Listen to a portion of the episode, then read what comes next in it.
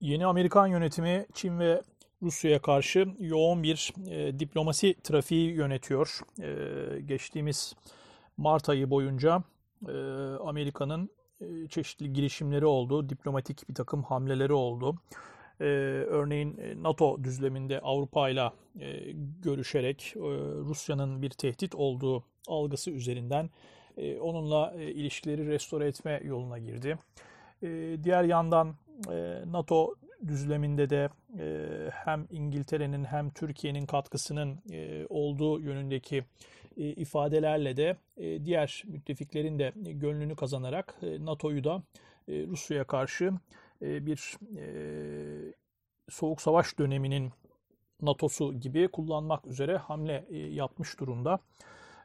Diğer yandan tabii Çin'i kuşatmak üzere bazı temasları e, sürdürdü. Bunlardan e, bir tanesi Quad dedikleri zirve yani dörtlü zirve. Amerika, Japonya, Avustralya ve Hindistan zirvesi yapıldı. Hemen onun arkasından bu kez Amerika'nın Dışişleri Bakanı ve Savunma Bakanı ikili halde Hindistan, Japonya ve Güney Kore'yi turladılar. Bir ikili basınç oluşturdular. Dikkat ederseniz burada tabii Hindistan, Japonya, Güney Kore, Avustralya e, bunları yan yana getirdiğiniz zaman aslında Çin'in hemen güneyinde Hindistan'dan Japonya'ya kadar uzanan geniş bir e, yay görülüyor. İşte Amerika Çin'e karşı bu e, yay üzerinde ittifaklarını güçlendirmeye çalışıyor.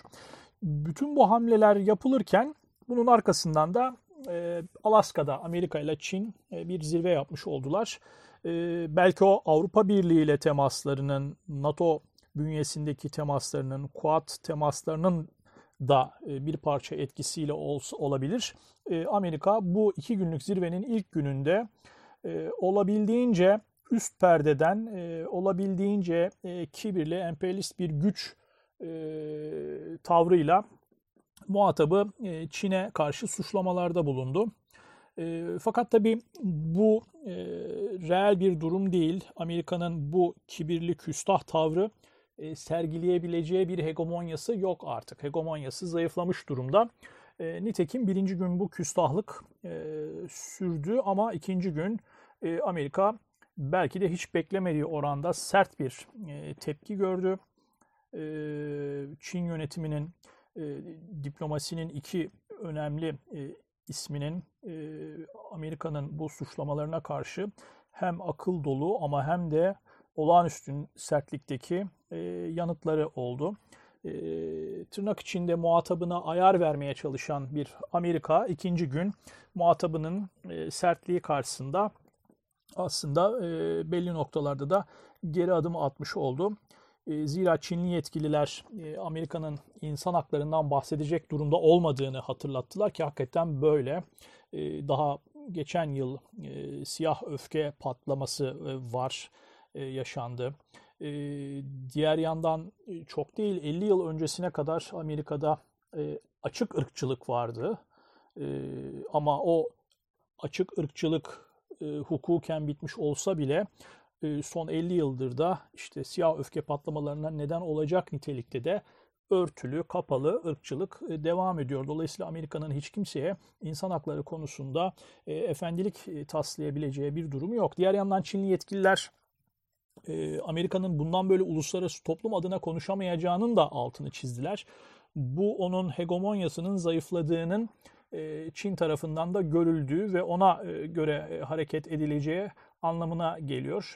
Yine Çinli yetkililer Amerika'nın üst perdeden buyuramayacağını, bunun karşılığını da göreceğini belirtmiş oldular. Bunlar tabii Çin'in alışılageldik diplomasinin çok ötesinde bir sertlikti.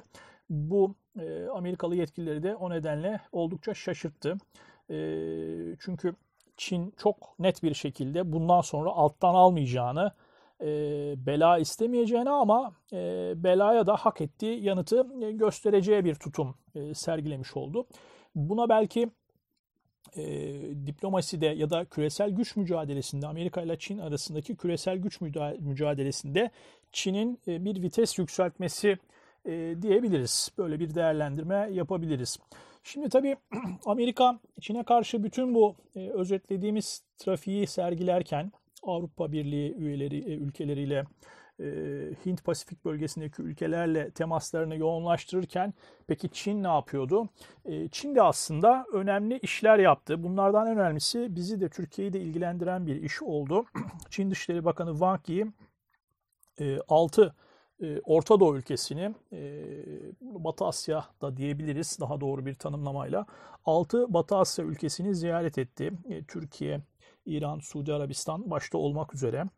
Şimdi bu tabii Çin diplomasisinin inceliklerini göstermesi bakımından da oldukça önemliydi. Amerika'nın alışılagelmiş bir emperyalist devlet olarak Orta Doğu'daki temaslarından çok farklı, eşitlikçi, muhatabıyla aynı düzlemde olan ticaret eksenli ziyaretler de bunlar. Nitekim en önemli bu konuda ticaret başarısı konusundaki gelişme İran'da yaşandı. E, Çin ve İran e, ilişkilerini bir stratejik ortaklık seviyesine ulaştığını öncelikle ilan etmiş oldular ve aralarında da 25 e, yıllık bir işbirliği anlaşması yaptılar. Bu anlaşmanın işte bankacılık, telekomünikasyon, limanlar, demiryolları, sağlık, bilgi teknolojisi, özellikle yapay zeka vesaire gibi bu alanları kapsadığı ve e, toplamda da 400 milyar doları e, bulabileceği belirtiliyor. Peki Çin bu 400 milyar dolarlık yatırımı İran'a niye yapıyor? E, karşılığında da İran'dan düzenli olarak iskontoyla, büyük iskontoyla, büyük indirimle petrol alacak. Şimdi bu çok önemli bir kazan kazan ilkesinin kağıda ve pratiğe dökülmüş hali. Yani indirimli petrol satıyor olması İran'ın e, çok çok önemli. Hiç satamamak durumuyla karşı karşıya biliyorsunuz. Amerikan ambargosu var. Amerika hatta bütün dünya ülkelerini de İran'dan petrol almaması üzerine tehdit ediyor. E, ambargo uyguluyor. E, bunu dinlemeyen Çin, e, bir parçada Hindistan var. Onlar İran'dan almaya devam ediyorlar. Şimdi bu noktada e, İran'ın ambargo altında çok sıkışmış ekonomisine e, belli bir vadede 400 milyar dolarlık yatırım yapmak ve bunun karşılığını da e, petrolle alıyor olmak hem e, Çin için hem de İran için oldukça avantajlı. İki ülkenin de yararına kazan kazan denilen o diplomasideki yeni ifadeyle kazan kazan denilen durumda bir getirisi olan anlaşma olmuş oldu. Şimdi sadece İran değil diğer ülkelerde de aslında önemli temaslar vardı. Böyle tabii 25 yıllık anlaşmalar, e, 400 milyar dolarlar telaffuz edilmedi ama örneğin Çin Dışişleri Bakanı Wang Yi'nin Suudi Arabistan e, ziyareti sırasında e, bir kere Körfez e, serbest ticaret anlaşması konusu masaya geldi. Henüz bir anlaşma olmasa da böyle bir konunun e, masada olması çok çok önemli. Bu iki nedenle önemli. Bir yandan Körfez'in iki büyük gücü Suudi Arabistan bir kutup, İran bir kutup ve birbirleriyle e, düşman kardeşler. Bu iki düşman kardeşin düşmanlıkları da en çok Amerika'ya yarıyor. Amerika burada İran'a karşı Suudi Arabistan'ı da uzun yıllardır destekliyor biliyorsunuz. Şimdi Çin bölgeye gelip hem İran'la 25 yıllık bir anlaşma yapıp hem de Suudi Arabistan'la bir körfez serbest ticaret anlaşması yaparsa bu aslında bir körfez barışı e, demek anlamına gelecek. Bu bakımdan e, oldukça önemliydi. E, diğer yandan tabii Türkiye temasları da var. Türkiye'de Wang Yi sadece muhatabı Mevlüt Çavuşoğlu ile görüşmedi. Aynı zamanda Cumhurbaşkanı Erdoğan tarafından da kabul edildi. Türkiye ziyaretinin tabii öne çıkan belki yönü iki ülkenin de stratejik stratejik ortaklık seviyesinde ilişki kurmak üzere bir irade beyan etmiş olması bundan sonraki süreç e, sürece dair e, önemli bir e, gelişme olarak önümüzde duruyor. Şimdi tabii Çin'in bu ziyaretinin bir de tabii şeyi var. Plan olarak bir maddeleri olan bir plan olarak da ilan edilmiş oldu. Onu da belki dinleyicilerimiz için hatırlatalım. Bir beş maddelik plan açıklamış oldu Çin Dışişleri Bakanlığı. Şimdi birinci maddesi karşılıklı saygı. Yani Çin bölgede ilişki kuracağı her ülkeyle karşılıklı saygı temelinde bir ilişki kurmak istiyor. İkincisi eşitlik ve adalet temelinde bu ilişkiyi kurmak istiyor. Üçüncüsü e, genel bir prensip olarak bölgede nükleer silahların yayınlanmasını, e, yayın, e, yayılmasının önlenmesini istiyor.